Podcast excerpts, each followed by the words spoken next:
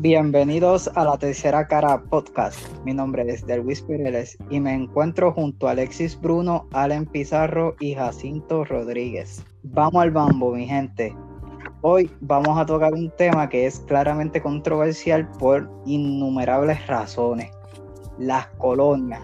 Vamos a estar hablando de qué son las colonias, cuáles son las relaciones con la metrópoli y cuántas quedan. Creo que será de suma importancia pues tener esta conversación muchachos porque además de ofrecer eh, en este programa a la, ciudadanía puertorriqueña pues me gustaría que, este programa llegue a los oídos de la comunidad internacional. Imperativo eso, especialmente porque estaremos conversando esto eh, no, como una no con una visión, digamos, externa, sino que estaremos conversando como personas que vivimos bajo esta condición y que día a día son más las interrogantes que nos hacemos como pueblo. Esto último respecto a Puerto Rico, por ejemplo. Eh, ¿Cómo hemos llegado hasta aquí? ¿Qué condiciones se dieron para que después de 527 años continuemos con este sistema? Creo que es tiempo de que el tema no se subestime y, se y ni se desplace más hacia el lado, ni para nosotros, ni para otros territorios sujetos a dilemas similares. Así es, por lo que esperamos entonces que con esto nuestra audiencia nos ayude a investigar y a difundir este asunto. Pero ahora, es tiempo de leernos la cita lapidaria de la semana. Jacinto, ¿qué nos tienes para hoy? Saludos, saludos muchachos y a todos quienes nos escucha. Muy buenos días. El miércoles. Este, la cita lapidaria de hoy dice así. Un libro debe ser el hacha que rompa el mal helado que hay dentro de nosotros. Franz Kafka. Jacinto, gracias por traer a, a Franz Kafka, ¿verdad? Este escritor nacido en, la, en el imperio astrohúngaro y que sus obras han sido sumamente influyentes para eh, grandes nombres que conocemos como Jorge Luis Borges, eh, Gabriel García Márquez, Albert Camus, G. Paul Sostre, eh, porque este a, través de, de, sus escritos como la, como la novela La Metamorfosis, El Desaparecido, pues tocan muchos temas eh, muy importantes como lo que es la, contemplación, ¿verdad? Con esa tendencia filosófica, eh, habla acerca de, de cosas que son internas en el ser humano y nos afectan todos los días, lo que es la ansiedad, lo que es la, eh, la psicología, los sentimientos. yo soy muy afanado de este, de, este individuo y su, y su aportación. Eh, pues mira, eh, de verdad que me encanta esta cita eh, de Kafka porque realmente al, uno realizar la lectura y, por eso es que esto es bien importante, tú te topas con, con básicamente una realidad alterna a ti este, y uno se nutre. y de ahí, ¿verdad? Que, que, que se habla, de, se habla del mar helado que hay dentro de nosotros, eh, que, básicamente cuando, cuando la experiencia de leer es una experiencia de nutrirse del libro. Eh, y me parece fascinante la cita de Pero bueno, vamos a hablar un poquito más sobre el tema de hoy. vamos a estar hablando sobre la colonia. Y para comenzar, Allen, dímelo tú bien. Sí, sí, todo bien, todo tranquilo. Qué bueno, mira, Allen, explícanos un poquito qué es una colonia. Pues mira, este, bajo el capitalismo, las colonias son aquellos países y territorios que se encuentran subordinados o sometidos al poder de alguna otra potencia extranjera, que sería el país metropolitano, ¿no? Pues al hallarse despojadas, de independencia política y económica, las colonias son regidas desde el exterior por, por la potencia metropolítica, a base de la imposición política, económica, etcétera, a los territorios que domina y ¿verdad? que también se pueden dar por medio de leyes, leyes especiales dictadas pues desde el Congreso o, desde el Parlamento de, dicha metrópoli. Así que la política de, dominación colonial es una de esclavización y de explotación del territorio, eh, ¿verdad? Como ya dije, que está subordinado a, ese país por medio eh, de unas relaciones de coacción, eh, ya sean por, por medio de orden militar, política, económica, administrativa, como en el caso de nosotros. Así que la política de dominación es ejecutada por esos órganos de poder y que explotan a, la clase trabajadora eh, de, la colonia. Así que en resumen, eso, eso, eso es una colonia.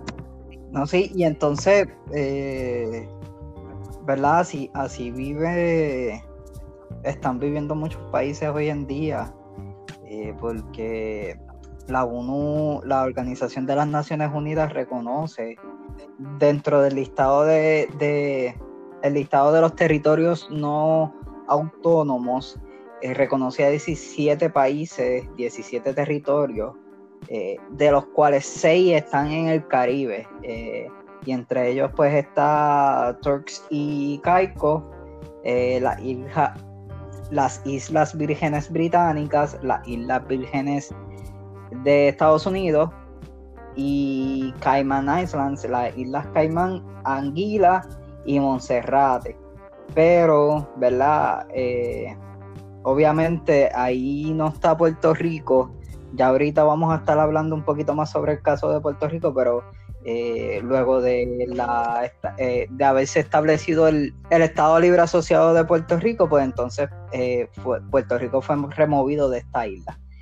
sin embargo, bajo Estados Unidos actualmente, o sea, yo estoy hablando del día de hoy, todavía el día de hoy existen colonias. Eh, y bajo Estados Unidos están las Islas Vírgenes, como ya mencioné, está Guam y está Samoa, la Samoa Americana. Y entonces, pues, el otro que, que la otra metrópolis eh, que tiene la mayoría de, de los territorios no autónomos es Reino Unido. O sea, hay 10 países que están bajo, bajo la metropolítica de, de Reino Unido. Pero para la gente, ¿verdad? Que no, nos pueda entender un poquito mejor, eh, cuando estamos hablando de, una colonia, eh, nosotros lo, eh, queremos también hablar de aquellos pueblos que no pueden tomar decisiones por sí mismos o que se ven subyugados a un ente distinto, o sea, independientemente sea parte o no políticamente, se reconoce que mientras haya una identidad nacional, eh, pues puede existir una colonia. Así mismo, Delwis, y qué casualidad que hayas dado ah, algunos ejemplos eh, de, estas colonias ah, y también pues relacionarla eh, de manera general a, la metrópoli, porque nosotros que hemos estado en el ambiente humanístico, hemos tomado pues nuestras debidas clases de historia en el programa, claro, y, y sabemos que generalmente cuando se habla de las relaciones metrópoli-colonia, hablamos de, de estas de estos territorios que eh, se han eh, promulgado como, las potencias eh, del mundo a través de la historia. Y yo quisiera pues centrarme un poquito en lo que son los territorios no incorporados estadounidenses, que para mí eso es un gigante eufemismo, pero eso no viene al caso, porque creo que es un buen ejemplo o sirve para dar un buen ejemplo de cómo eh, se, ramifica eh, este término, porque no solamente están las colonias, sino están los tipos de colonias. Y entre eso están los territorios eh, no organizados, no incorporados, que algunos de estos pueden que estén poblados y otros que no. Y los que no están poblados, pues generalmente sirven para propósitos de control eh, territorial, control de ultramar o para propósitos eh, militares como estaciones navales, Entre, entre esas características. Y entre ellas podemos mencionar el, el atolón Johnson, el atolón Midway, Isla Baker, Isla Howland, eh, el arrecife Kingman, que sí, es un arrecife, la isla Navasa y como Delwis había mencionado anteriormente, la Samoa Americana, están los eh, territorios organizados, eh, no incorporados, como lo es Guam y, la, y las Vírgenes, los territorios entonces que son incorporados, eh, pero no organizados, como el atolón Palmira, que lo podemos asociar como que es parte íntegra de Hawái por razones eh, histórica, claro, eh, pero que no, no, no, no lo clasifican así y honestamente no conozco la razón por qué, pero, pero así es como, como lo clasifican. Y por supuesto están Puerto Rico y las Islas Marianas del Norte, que son eh, territorios no incorporados con un estatus eh, de mancomunidad. Así que eh, yo quiero explicar algunos de, estos términos que me parecen muy importantes. Eh, y quisiera empezar por el territorio no organizado, que básicamente estos territorios, o en estos territorios, no se ha establecido un gobierno local, un gobierno insular, eh, y tampoco se reconocen de, ninguna manera bajo la constitución estadounidense. Los territorios eh, no incorporados eh, pues se clasifican como esos donde la constitución estadounidense pues aplica parcialmente. Y entonces esos territorios que tienen un estatus de mancomunidad o como lo conocemos aquí el famoso Estado Libre Asociado, pues son estos territorios que no están incorporados, pero sí tienen algún tipo de relación federal a través de un acuerdo y estos pueden tener un gobierno eh, insular que trabaje asuntos internos y pueden eh, tener, entre comillas, su propia constitución. No se deben confundir estos anteriores con lo que es la libre asociación, que mucha gente escucha este término y se confunde o por ejemplo nuestro amiguito Charlie, que aparentemente la defiende, pero en realidad no sabe lo que está defendiendo.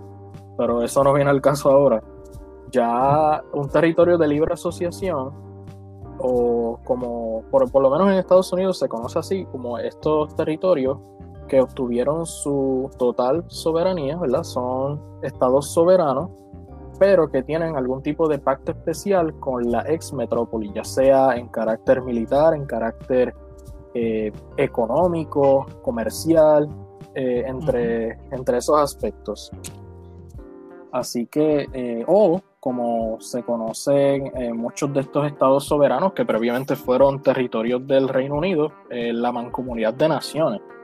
y el ejemplo más reciente ha sido Barbados, que muy pronto no, no pertenecerá a esa mancomunidad a esa mancomunidad de naciones, pero no quiero dar muchos detalles ahora porque quisiera que en otro momento en este programa tengamos una oportunidad de entrar en detalle eh, sobre nuestros amigos en Barbados. Pero, y, pero también quisiera ofrecerles eh, unas estadísticas y unos datos muy interesantes eh, sobre esto pero quiero centrarme más bien en los territorios que no son, eh, que, que, tienen mayor población, ¿verdad? Para poder eh, la ciudadanía usualmente no es una ciudadanía constitucional, sino es nacional, a lo que se refiere, pues, territorios como Puerto Rico y, la, y las Vírgenes.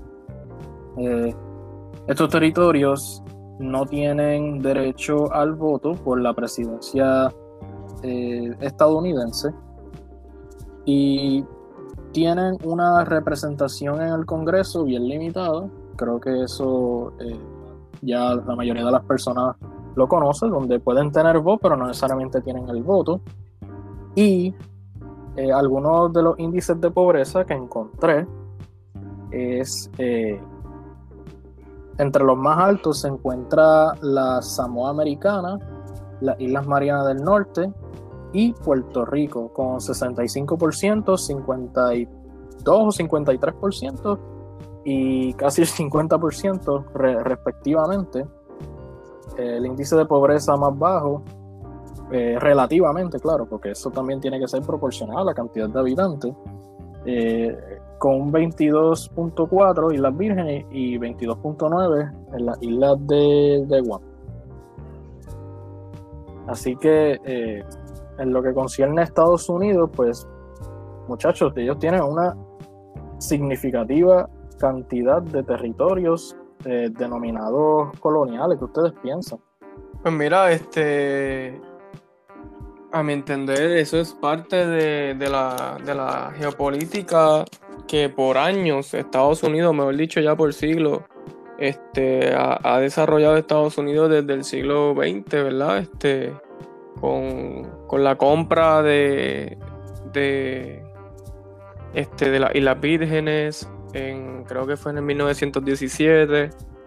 Eh, y así sucesivamente fue acaparando, por lo menos en, en el Mar Caribe, pues colonias con el propósito de crear una frontera imperial y, de defender el, canal interoceánico. Ustedes muy bien saben que Puerto Rico fue un bastión militar y una pieza clave y fundamental para que Estados Unidos este, protegiera dicho canal, eh, que ¿verdad? Eh, hoy lo que conocemos como Canal de Panamá, y, y pues obviamente sus intereses en el hemisferio americano. Es algo súper práctico que, han llevado a cabo eh, todos los imperios en el transcurso de, la historia y que necesitamos pues concientizar a la gente de que sí, de que aquí en Puerto Rico no existe democracia, que somos una colonia y que debemos romper ¿verdad? con esa relación este, desigual. Y pues nada, básicamente hablando de, de colonia, pues es inevitable si hablamos de colonia, pues hablar de esclavitud o esclavitud moderna, pero para poder hablar un poco más sobre ese tema, pues deberíamos definir qué es ser un esclavo, qué es un esclavo. Así que voy a estar dando tres definiciones bien simples, bien sencillas. Así que, primero, uno cuyo estatus y derechos civiles y políticos, su condición política y jurídica los determina otro u otras personas. Segundo, uno cuya libertad depende de otra gente, que hay una relación similar entre amo, amo y esclavo, amo, o amo, amo y sirviente. Y por último, pues uno que puede ser cedido, vendido, negociado por otro o a, otros como si fuese una mera, una mera propiedad o mercancía. Es decir, tanto las colonias eh, como las personas que habitan en ella, pues son mercancías, son propiedad, y con las propiedades y con las mercancías tú puedes hacer lo que te dé la gana. Estados Unidos ahora mismo si quiere, pues nos puede vender a cualquier otro país, nos puede ceder a otro, a otro país o puede renunciar de hecho a, a, a Puerto Rico, ¿verdad?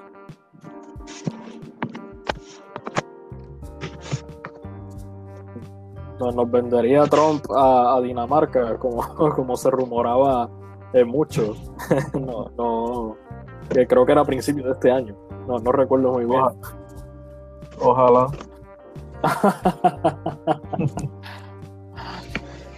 Quién sabe, a lo mejor la cosa está mejoraría. Bueno, eh, pues yo, yo creo que basado en lo que explicó Allen, pues eh, no sé si mejoría sea un término eh, compatible con lo que es la esclavitud, ya que hablamos de, carencia de básicamente de, libertad y de voluntad y de dignidad. Así que eh, lo, dejo ahí. Como tú dices, las relaciones van a seguir igual entonces. ¿sabes? No, no habría ningún tipo de, diferencia. Ahora, si nosotros optamos por la independencia, pues ahí sí yo te puedo, ¿verdad? Eh, decir que puede haber una mejoría. Pero de ahí en fuera que Estados Unidos nos ceda o nos venda a otro país, los problemas pueden seguir siendo los mismos o de hecho eh, empeorar. porque las relaciones van a seguir siendo las mismas, las relaciones van a ser entre amo y esclavo, este, y entre propietario y el, ¿verdad? Y, el que es la propiedad que seríamos nosotros los puertorriqueños. Oye, Allen, este, pero hablando como los locos acá, tú mencionaste ahorita este que entre amo y esclavo no es una relación recíproca, pero sí simbiótica. En términos de que, pues, entre la tiranía hay un beneficio. Porque el colono se ve como el síndrome de la mujer maltratada, ¿sabes? Eh, a pesar de que eh, la víctima recibe agresión diaria, en este caso, pues eh, sería explotación, la subida de, de, impuestos, inclusive que tengan que recoger la, a préstamos para después aumentar una deuda. El, el colonizado, en este caso, se ve todavía como un poco a favor de estar subyugado a esto porque pues dice, ah, pues sin esta, sin, sin esta metrópoli, pues ¿qué va a ser de mí en un futuro? Como yo, ¿de qué me voy a beneficiar? No voy a tener beneficios. ¿Dónde, de dónde voy a sacar dinero para fondo? Porque no ven una, una imagen más grande. No, no, no piensan que pueden coger y incrementar lo que es su propia economía.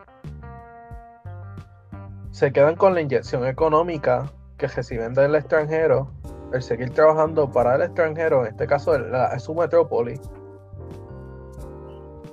y le tienen miedo a ellos independizarse, porque de ser así, piensan que pues ya no tendrán ese sustento que reciben antes. Y de hecho, Jacinto, una inyección económica no para desarrollar la economía precisamente, sino para este, seguir dependiendo de, ellos y crear y mantener un sistema político y económico basado en la dependencia y en el consumo, que es lo que le beneficia a la metrópoli y no, y no a los habitantes, ¿verdad? De, los que queremos eh, pues, eh, evitar dicha dependencia y, y dicho sistema económico. Sí, es un ciclo vicioso, porque tú lo que haces es retroalimentando una relación, este, una relación tóxica. Eh, sí, sí, creo, que es la, creo que es la mejor manera de describirlo. Sí, porque ponte a pensar, ahora mismo, eh, en, el caso de, de nosotros, eh, si nosotros no, no estuviésemos con este revolú de, de beneficiarnos de, de una nación más grande.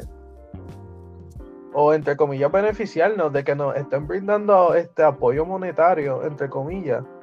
Nosotros quizás estuviésemos fabricando nuestra, estuviésemos innovando por nuestra propia cuenta. Yo creo que ahí es donde es que está el agujero negro, básicamente del problema, este, que recae dentro de una relación donde donde se fundamenta mucho en lo que es el miedo eh, y entonces el, colonizado lo que no puede ver más allá de, ese agujero negro, o sea, no, no, puede ver lo que hay afuera, sino que es como que, pues aquí estoy, no tengo la forma, ¿sabes? Se, se, se, se inscribe a, aquí estoy, esto es lo que yo recibo, déjame aguantarme de esta soga para no caerme. Y, cuando hay todo entonces un contexto en el cual a lo mejor si tú te dejas, si tú te sueltas de esa soga, este, pues mira, realmente no estaban ni tres pulgadas del, suelo, eh, no, pero nada, vamos a dejarlo aquí, vamos a tomarnos un break. Este, ¿qué, ¿Qué tú crees? Sí, sí, vamos a tomarnos un breakcito a nuestra gente que nos está escuchando tempranito. Compartan, tómense su cafecito, que vamos ahora para el segmento, vamos para el Ágora.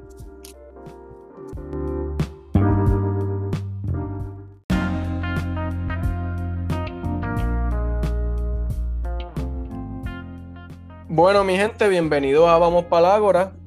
Eh, como ya sabemos, este, se pronostica que el sí va a salir airoso en el, plebiscito de esta idea sí o no, que conste, gente, esto lo estamos grabando, esta grabación es post elecciones.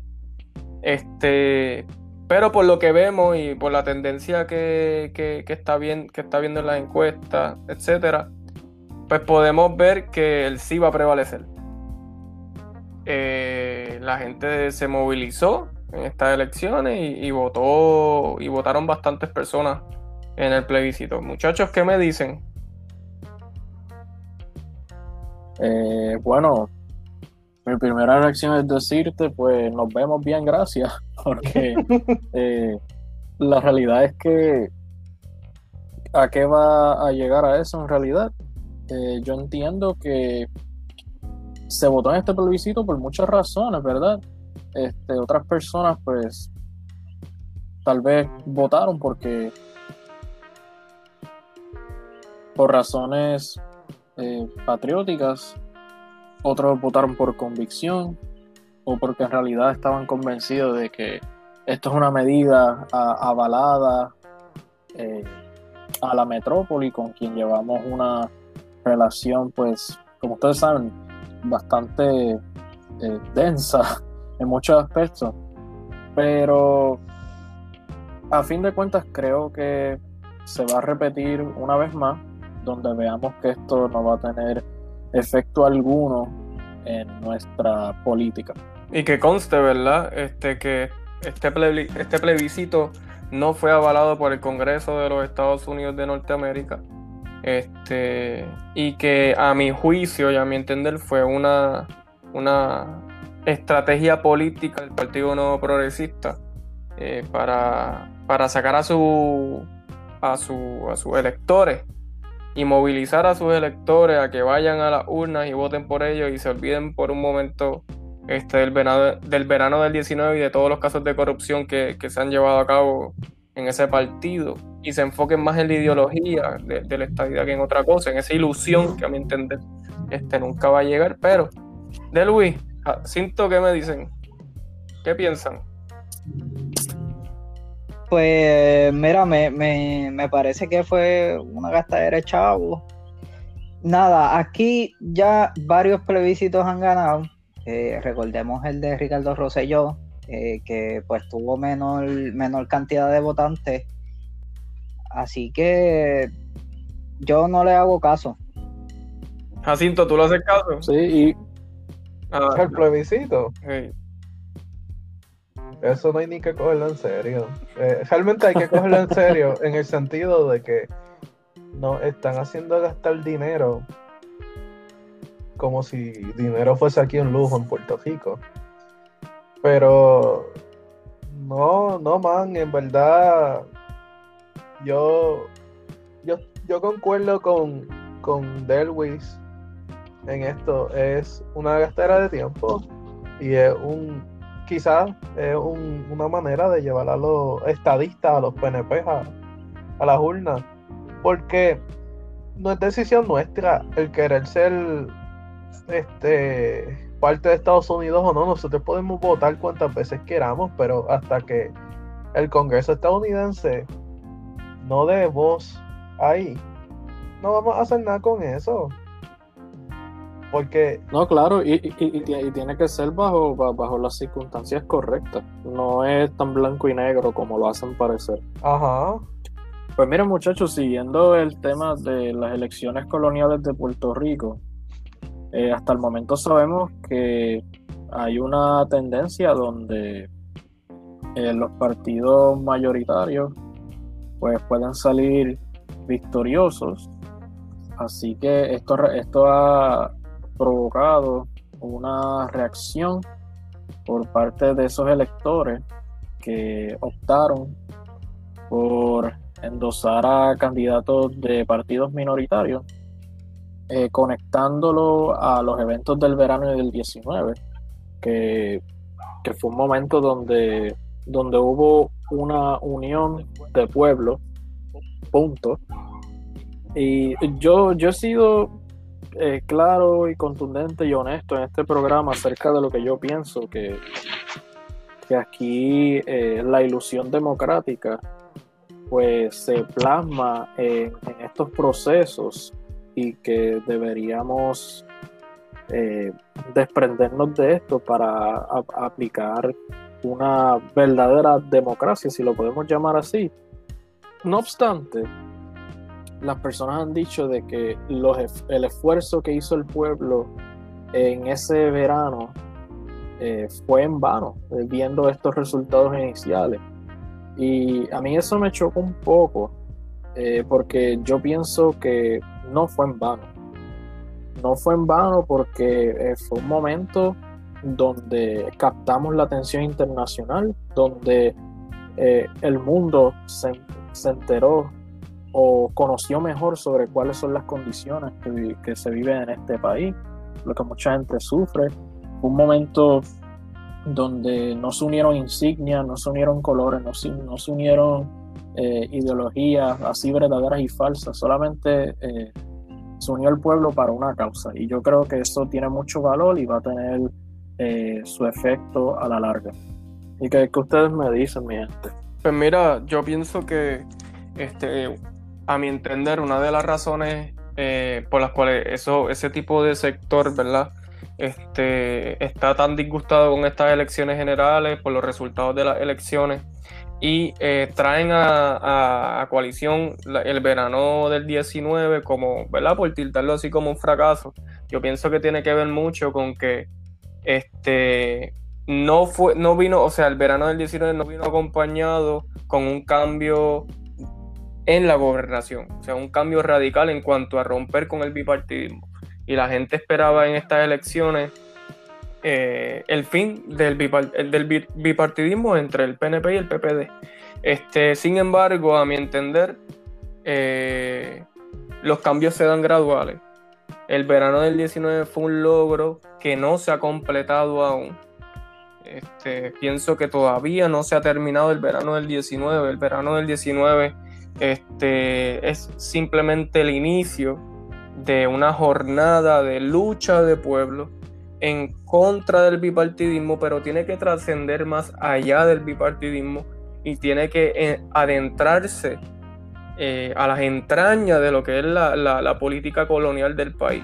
O sea, que culmine en, en un proceso serio de descolonización que se lleve desde el gobierno de Puerto Rico hacia el gobierno norteamericano y así poder este, ponerle fin a ese verano del 19.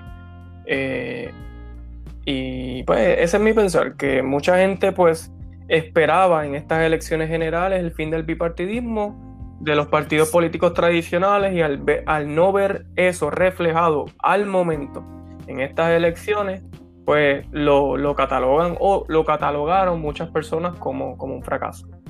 Pero yo no lo veo así. Eh, yo lo que veo es que eh, es imprescindible entender eh, lo que está pasando con Puerto Rico y, y, cómo el puertorriqueño salió a votar ahora si no vemos, si, si, si, si no tenemos en cuenta lo que pasó en el verano. Eh, y con esto me refiero a que si lo que sucedió en ese verano no, no hubiese pasado en el día de hoy, el que fuese a ganar ganaba por mayoría. Este, el, partido que fuese a ganar iba a ganar por mayoría, como siempre había pasado. Ese verano es, es, ha sido un inicio y un despertar del puertorriqueño en el cual yo creo igualmente que se va dando un cambio gradual. Ahora bien, una de las cosas que nos demostró ese verano es que al que sea que esté, el, pueblo es el que, el que realmente tiene el poder, el pueblo es el que decide. Eh, y, el que sea que esté, el pueblo igualmente puede, puede luego decidir no, no quererlo en la silla, en sea cual sea la silla, no, no me refiero solamente a, a, ¿verdad? a, la gobernación.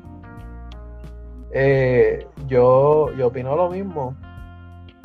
La verdad que pues no, podemos esperar que luego de los sucesos del verano del 19 tengamos un cambio instantáneo de, de acabar con el bipartidismo. Yo, yo realmente no esperaba que para estas elecciones fuese a ganar un, un, partido independiente, porque todavía nos queda mucho por hacer y enseñarle a nuestros puertorriqueños que pues el bipartidismo no es, no es realmente opción, ¿sabes? Pero con esta generación vieja que tenemos ahora,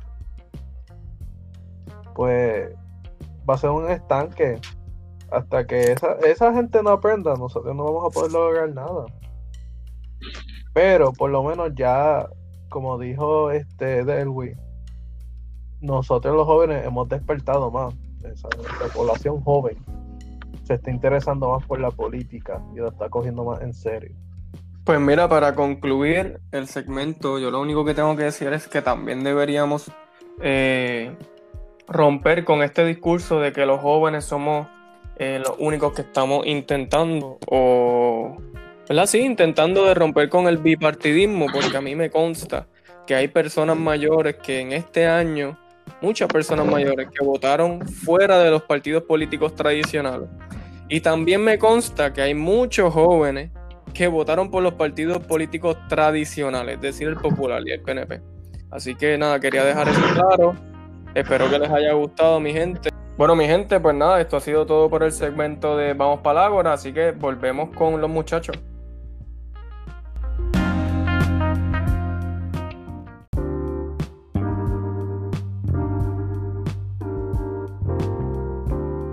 Y para continuar entonces con el tema de la colonia, que de hecho el Ágora estuvo bastante relacionado, pero vamos a, a, a, regresar entonces al tema principal. Yo tengo una pregunta.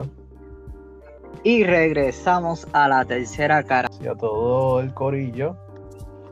Estábamos hablando ahorita sobre Meming. Eh, bien breve y sobre una de las posturas del ensayo, porque pues se acapara más. Pero en lo anterior que, discutimos, este, ¿se aplicaría esta teoría a lo que se vive actualmente en Puerto Rico? O sea, este, uno de los planteamientos del ensayo de Meming sobre la relación entre colono y colonizado se aplicaría aquí en Puerto Rico. Eh, vamos a entonces a concentrarnos un poquito más a Puerto Rico, ¿qué me dicen muchachos? Es como se ha, como, como se ha escuchado por ahí coloquialmente, pues puertorriqueño está arrodillado. Pues dale. Lo que está sucediendo con, con los puertorriqueños es que vemos a Estados Unidos como el ente con el poder, el ente con la sabiduría o el, el ente máximo, digámoslo así, eh, que es el que nos mantiene cuando, real, cuando la realidad es otra y, y estamos subyugados a, al Congreso de los Estados Unidos eh, simplemente por decisión nuestra. Mira. Pues mira, yo, yo te contento, Jacinto, yo digo que sí. Eh, eh, estamos, podemos ver la analogía de lo que es el colonizado de los Estados Unidos y el colonizado Puerto Rico. En dos razones. Eh, porque actualmente la soberanía puertorriqueña la tiene el Congreso de los Estados Unidos. El Congreso de los Estados Unidos, como habíamos dicho, pues creo que fue Allen, sí, como había dicho Allen, eh, tiene la, toda la potestad y los derechos del mundo para hacer Puerto Rico eh, un estado para hacer Puerto Rico independiente o para vendérselo a Francia o a Reino Unido o hasta para sacarnos del, del lugar Estados Unidos simplemente puede decir, ok, en Puerto Rico no va a haber más puertorriqueños. Y nos sacan y se quedan con el pedazo de tierra. Porque... Pues mira, eh, yo, yo, diría que sin duda alguna, eh, a tu pregunta, Jacinto, y yo concuerdo mayormente con, con Delwis, porque eh, no solamente es que aquí nos han colonizado y el puertorriqueño de la noche a la mañana eh, se ha acoplado a, a, las demandas del imperio, sino que esto ha sido toda una historia, porque estamos hablando de 527 años de coloniaje eh, y 122 años de, de, esos 527 han sido bajo Estados Unidos. Anteriormente eh, fue España, había sus circunstancias, pero eh, es muy difícil porque ya durante la era colonial con España ya se había incrustado en nuestra sociedad esta cultura de, conformismo, de sumisión hasta cierto grado, porque sabemos que siempre habían eh, luchas por la soberanía nacional y por la dignidad y la libertad de los puertorriqueños, pero que en cierta manera esa, e, e, e, esa, esa actitud de, de, ok, este, tenemos que estar con ellos, no nos podemos eh, separar, irónicamente, eh, separar, porque eh, en principio no estamos unidos bajo ninguna circunstancia, pero que ya se había sembrado esa semilla de que siempre tenemos que depender o, está, o siempre se debe estar conforme a eh, lo que indique la metrópoli. Y eso se ha traducido fuertemente a través de, este proceso eleccionario eh, marchitado eh, por una decisión del Congreso. Básicamente es una ley federal lo que nosotros eh, endosamos y en lo que nosotros participamos, en la ley 600. Que eso no permite la cosmovisión de lo que debe hacer el puertorriqueño para librarse de, de eso mismo. Y ha sido pues engañado para entender de que eso es un verdadero proceso para unirse o para ser partícipe de esta nación que claramente tiene aquí unos intereses económicos. Esto no, yo no lo digo por convicción o porque estoy de un lado y no del otro. Eh, lo pueden buscar en, muchísimas fuentes académicas. Eh, claramente eh, aquí los intereses están por encima de la, de la necesidad de los puertorriqueños, pero dado a esta cultura de sumisión y de conformidad, pues todavía no hemos abierto los ojos a eso. Pues mira, yo pienso que este más que los puertorriqueños vean a Estados Unidos como como, como eso, como dependencia, o sea, que nosotros dependemos de ellos para poder subsistir, sino que lo ven como, como el garante del desarrollo, como garante de, bienes materiales y, de desarrollo económico, etc. Eh, y eso es parte también de la desinformación de la mayoría de los puertorriqueños, que también se ve reflejado en, las elecciones generales, que votan por partidos políticos creyendo que, el estatus político eh, cambiaría simplemente por votar PNP eh, o votar por un supuesto ELA desarrollado.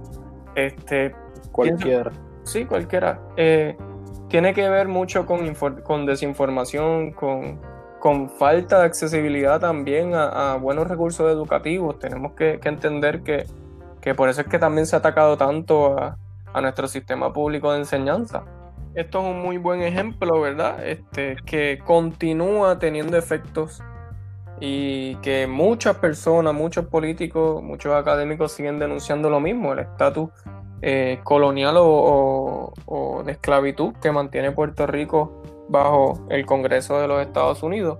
Y otra cita que también me gustaría leerle fue del senador eh, demócrata Miller B. Tidings el 16 de febrero de 1944 en la segunda sesión del Congreso de los Estados Unidos que dice, nunca resolveremos el problema del estatus político puertorriqueño hasta que le reconozcamos al pueblo de esa isla su derecho a disfrutar a plenitud de la democracia, un derecho que es parte de su patrimonio hasta que ellos logren alcanzar dicha independencia como la tenemos nosotros los norteamericanos.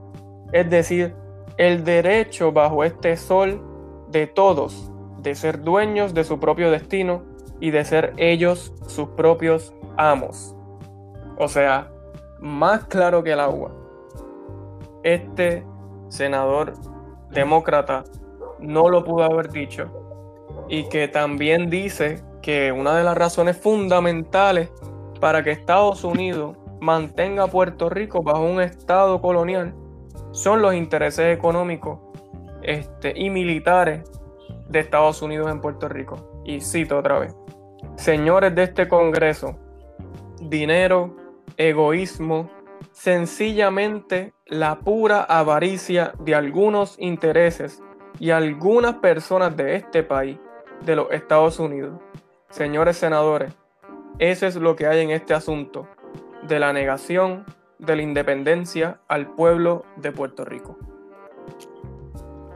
Esas fueron palabras del senador demócrata eh, Tidings en el año 1944.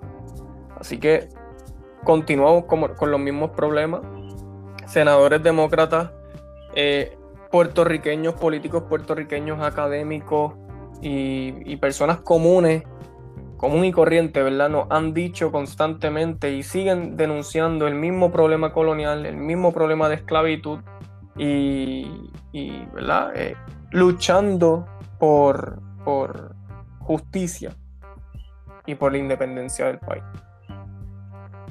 Justicia sin, lugar a dudas, Ale.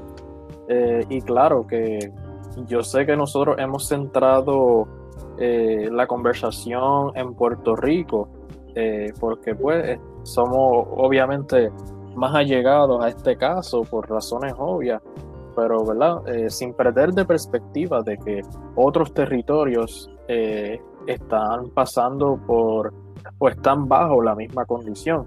Así que a nuestra audiencia pues considere a Puerto Rico como el modelo de, de nuestra explicación sobre, sobre lo que es la condición colonial en general. Y yo quiero aprovechar y retomar lo que habíamos explicado eh, anteriormente sobre las colonias o los, los, territorios no incorporados, como bien dicta ese eufemismo, eh, de, Estados Unidos. Y quisiera hablar acerca de los casos insulares, pero me parece muy interesante eh, eh, estos casos, porque básicamente son los casos decididos por la Corte Suprema de Estados Unidos a principios del siglo XX, es decir, ya pasada la guerra hispanoamericana, donde Estados Unidos toma posesión de territorios como Filipinas, que desde entonces eh, se, independizó, eh, Guam y Puerto Rico, por supuesto. Este, básicamente, estos casos eh, se, llevaron a, apelación para decidir cuáles eran los derechos que tenían los habitantes de esos territorios recién adquiridos y qué derechos iban a tener en comparación o en relación con otros estados de, de, la Unión, claro, de los estados federados. Y este fue de, gran controversia. Eh, y básicamente dicen que los territorios no incorporados, eh, pues no deben tener los mismos derechos que tienen los ciudadanos eh, del Estado constitucionales. Así que eh, sirvió para justificar la expansión colonial y el control sobre estos territorios. Y yo sé que esto va a venir, esto va a impactar a varios, pero esto es cierto. durante esos casos, y un, y un pueblo, un pueblo no letrado, un pueblo, este, hay muchas personas aquí en Puerto Rico que realmente no saben ni leer ni, leer, ni escribir, y no estoy ni exagerando. Este, hay muchas personas eh, ignorantes en Puerto Rico y, y, si no pueden dominar algo tan básico como eso, ¿verdad? Este, muchísimo menos algo tan eh, que puede, puede parecer complicado como lo es entender el estatus político actual del país y, las estrategias políticas que, implementan eh, tanto el gobierno colonial administrativo en Puerto Rico como el Congreso de los Estados Unidos para seguir eh, manteniendo un status quo. Así que, de hecho, este, quiero ofrecerles a ustedes, compañeros, y a los que nos, a los que nos escuchan, ¿verdad? Este, eh, una, eh, ejemplos de denuncia eh, históricas de un personaje tan histórico como lo fue el máximo líder estadista en la década de los 30, Rafael Martínez, sobre la denuncia a la esclavitud y la denuncia al colonialismo aquí en Puerto Rico. Y un buen ejemplo es, fue el 24 de marzo de 1930, eh, que, bien lo pueden encontrar en el periódico El Mundo, y que Martínez Nadal dice lo siguiente, y cito, que la protección constitucional completa eh, de los derechos no eran automáticamente eh, cedidos a estos territorios. Así que, aunque estos habitantes de estos territorios adquiridos fueran ciudadanos estadounidenses, eh, carecían y irían a carecer de, estos derechos. Y todavía eso aplica. Bueno, eh, esta pregunta es casi retórica, pero, pero sí. Y yo quiero traer eh, una cita muy interesante de un jurista puertorriqueño que sirvió en la Corte Suprema de los Estados Unidos, Juan Torruella, que aunque yo no estoy totalmente de acuerdo con todas sus posturas, sí considero que dijo algo muy importante y es que los casos insulares autorizaron el régimen colonial creado por el Congreso, lo que permitió que los Estados Unidos continuaran su administración y explotación de estos territorios adquiridos de España luego de la guerra hispanoamericana. Así que administración explotación. Ya entonces vemos eh, claramente o tenemos una mejor perspectiva de cuáles son las intenciones de la metrópoli para la colonia, que explotan, que administran. A veces nos hacemos esas preguntas, pero eh, a veces es un poco difícil eh, formular esa respuesta, pero con el tiempo se puede. Y eh, creo que dejé esto para lo último porque... En lo político nos mantienen cuarenta y pico de años con las libertades recortadas sin que podamos regir nuestros propios destinos. Y a pesar de todas estas demostraciones que hemos, que hemos dado de haber asimilado los principios democráticos y los atributos de verdaderos ciudadanos de una república, se nos mantiene en un estado político de esclavitud.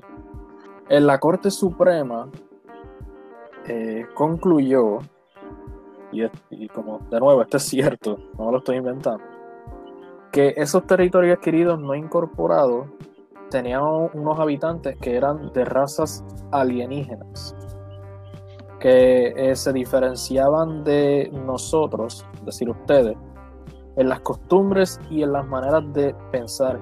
Y estas razas alienígenas no tenían la capacidad de entender los principios anglosajones, que aun cuando tenían el poderío sobre este territorio, eh, no, en principio no había una doctrina o una filosofía de asimilación, ya había un distanciamiento de carácter racista, eh, por supuesto. Eh, y también decían que eran incapaces de gobernarse a sí mismos. Y qué bueno que mencionen Filipinas porque ha quedado más que claro que ese no ha sido el caso. Ya no es colonia. Pero ¿qué significa todo esto? Bueno, pues significó que creo, creo que es pertinente. Okay. Pues mira, este, a mi entender no del todo, eh, porque las formas de, eh, de colonizar son distintas, o sea, son, han modificado. Es decir, hay muchos países eh, que lograron su independencia, por ejemplo, América Latina, eh, a principios del siglo XIX en adelante, logró su independencia, pero hay muchos países de, dicha región que, han, han, seguido lamentablemente pues subdesarrollados, es decir, tú, quieres ser un país independiente precisamente para desarrollarte económicamente, para desarrollar una política pública en beneficio de, los constituyentes de dicho país. Y no en todos los países que se han independizado ha ocurrido tal cosa. Eh, pues uno, una de las razones fundamentales eh, ha sido precisamente el neocolonialismo, o sea, una nueva forma de colonizar a los países y esa forma es por medio eh, de la dependencia económica, de, los impuestos, de los intereses y del capitalismo salvaje que se, que se introduce en todos estos países eh, eh, que, le dicen del tercer mundo, ¿verdad? América Latina, etc. Así que no es del todo postcolonial en el sentido de, de, todo lo que se supone que conlleve ser un país independiente, sí postcolonial en el sentido de que se liberaron políticamente eh, y que la administración de ese país recae en, un sector eh, en un sector pequeño de, de, ese país. Pero no quiere decir que exista democracia, no quiere decir que exista desarrollo económico, y desarrollo, pues, como dije, de políticas públicas en beneficio de, sus constituyentes. Así que no, mi pensar no del todo. Yo te diría que no, en el sentido de que, de que hablar de una historia postcolonial significa marcar la historia después de la colonia, desde la colonia. No sé si, o sea, vamos a seguir interpretando la libertad desde la colonia. Eh, por eso, por eso yo diría que no, que no se, no, no se debe hablar de una de una historia postcolonial. Que se puede, sí se puede, pero ¿hasta qué punto sería? En los territorios no incorporados, es decir, las colonias, eh, pueden convertirse en estados federados o unirse a sus metrópolis constitucionalmente? Pues mira, la Corte, la Corte Suprema estableció que los territorios incorporados como Alaska y Hawái eh, eh, tuvieron los caminos hacia la, anexión. Sin embargo, los territorios no incorporados no pueden convertirse en Estados Federados porque no cumplen con el requisito de la población en varios aspectos. Para mí esto es eh, una cuestión tal vez cultural. Eh, no, necesariamente, no se limita a, la, demográfica, pero ¿verdad?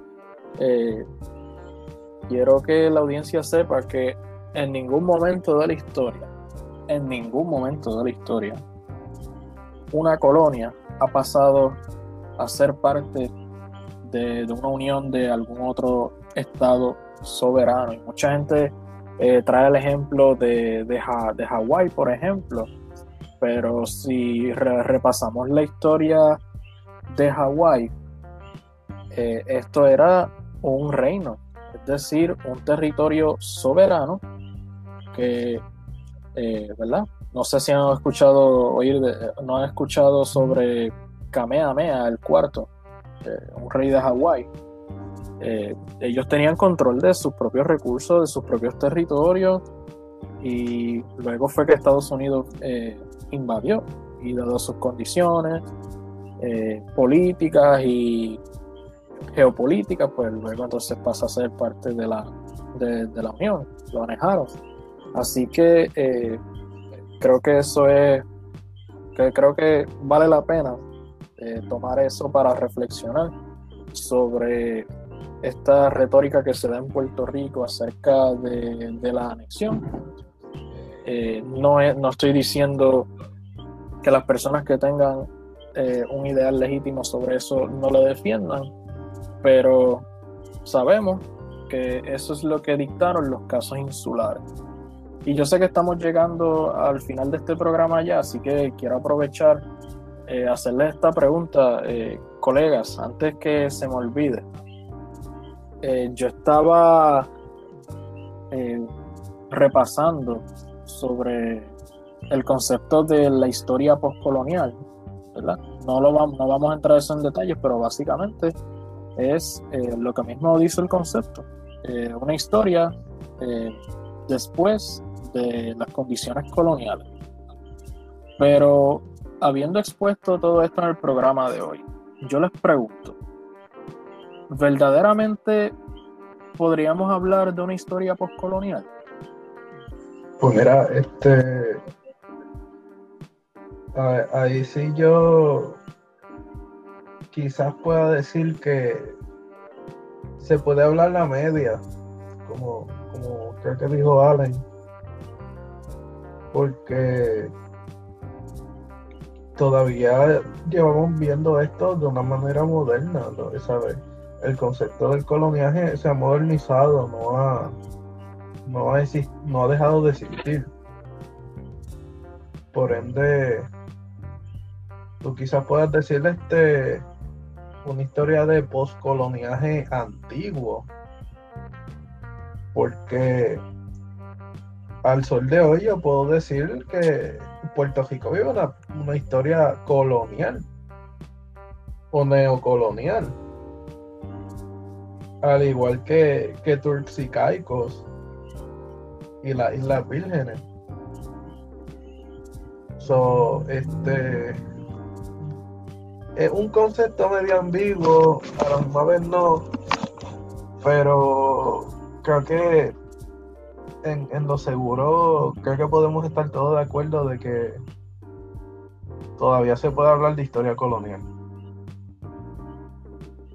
Y un buen y un buen y un buen ejemplo también de eso, muchachos, es la deuda externa.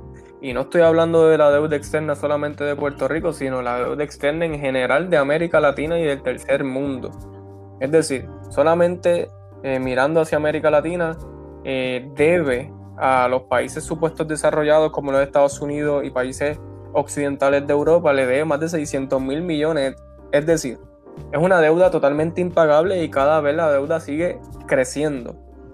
Y mientras la deuda sigue creciendo, el pago eh, también sigue creciendo. Eso es un ejemplo de colonialismo. Y deuda externa no solamente, no solamente la tiene Puerto Rico, que son más de 72 mil millones, sino la tiene México, la tiene este, otros países de América Latina. Ahora mismo Uruguay, Uruguay no, perdón, este, Bolivia, una de las luchas que tuvo fue por, por sus minas de litio que querían ser controladas por extranjeros. ¿Sabe? Y así mismo ha sucedido en otros países, inclusive aquí en Puerto Rico, que sería el caso de, utilizar este, nuestros recursos naturales para hacer resorts o tener este territorios para ellos plantar su sus empresas y su y sus fábricas cuando aquí en Puerto Rico nosotros podemos hacer fábricas netamente puertorriqueñas eh, pues miren, yo, aunque Allen mencionó el concepto de tercer mundo, que a mí no me gusta utilizarlo mucho, eh, sí entiendo eh, el concepto de el neocolonialismo y cómo la injerencia de tal vez un Estado soberano sobre otro asimila esas condiciones del colonialismo tradicional donde la soberanía no solamente desde un país se ve sujeta eh, a, otra, sino que se ve en riesgo hasta, hasta de perderse. Así que eh, esos son unos puntos claves que considerar. Este, pero en el sentido más eh, literal de lo que es la colonia, pues yo concuerdo de igual manera con ustedes.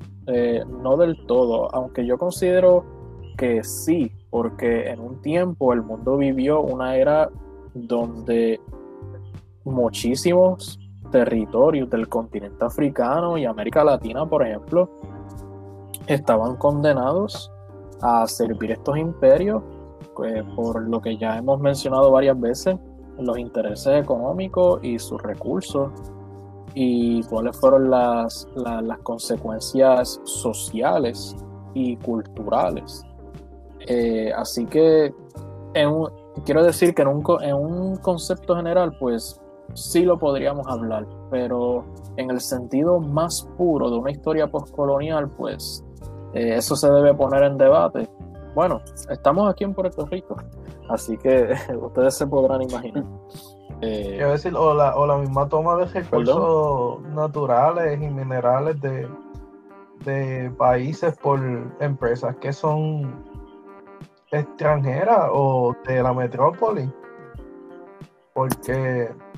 Bueno muchachos, yo creo que hasta aquí por el tema del día de hoy, eh, nosotros, a nuestra audiencia, nosotros, ¿verdad? Hemos intentado aquí de exponer este tema lo mejor posible, pero la verdad es que es un tema complejísimo por demás. Así que, pues nada, de ahora en adelante le dejamos el batón a ustedes para que se continúen informando, eh, para que continúen eh, buscando información y, podamos ver la realidad que vive, en la que está sumida Puerto Rico y en la que están muchos otros países del mundo eh, que están subyugados a, a, unos países que, que no les interesa el bienestar de los países que oprimen Así que, Alexi, ¿nos puedes tirar las redes sociales? Destrucción del archivo general y los derechos humanos en Bielorrusia. Eh, aproveche, está disponible en tu plataforma favorita. Y escúchenos y dinos qué, nos, qué piensan ustedes. Y recuerden siempre seguirnos en Twitter, Facebook e Instagram como La Tercera Cara PR, todo en minúscula, todo seguidito, para todos los temas, noticias, actualizaciones, actividades y todo lo que esté sucediendo en La Tercera Cara. Eso es La Tercera Cara PR. Claro que sí, Delwis. Pero antes de eso, quiero recordarle a nuestra querida audiencia que si no ha escuchado el episodio pasado, episodio 11. De verdad, gente, que muchas gracias a todos ustedes que nos apoyan, Créanme que sus mensajes para nosotros llegan, nosotros lo valoramos, así que un abrazo para todos ustedes. Una vez más fomentamos el pensamiento crítico y objetivo. Hasta la próxima.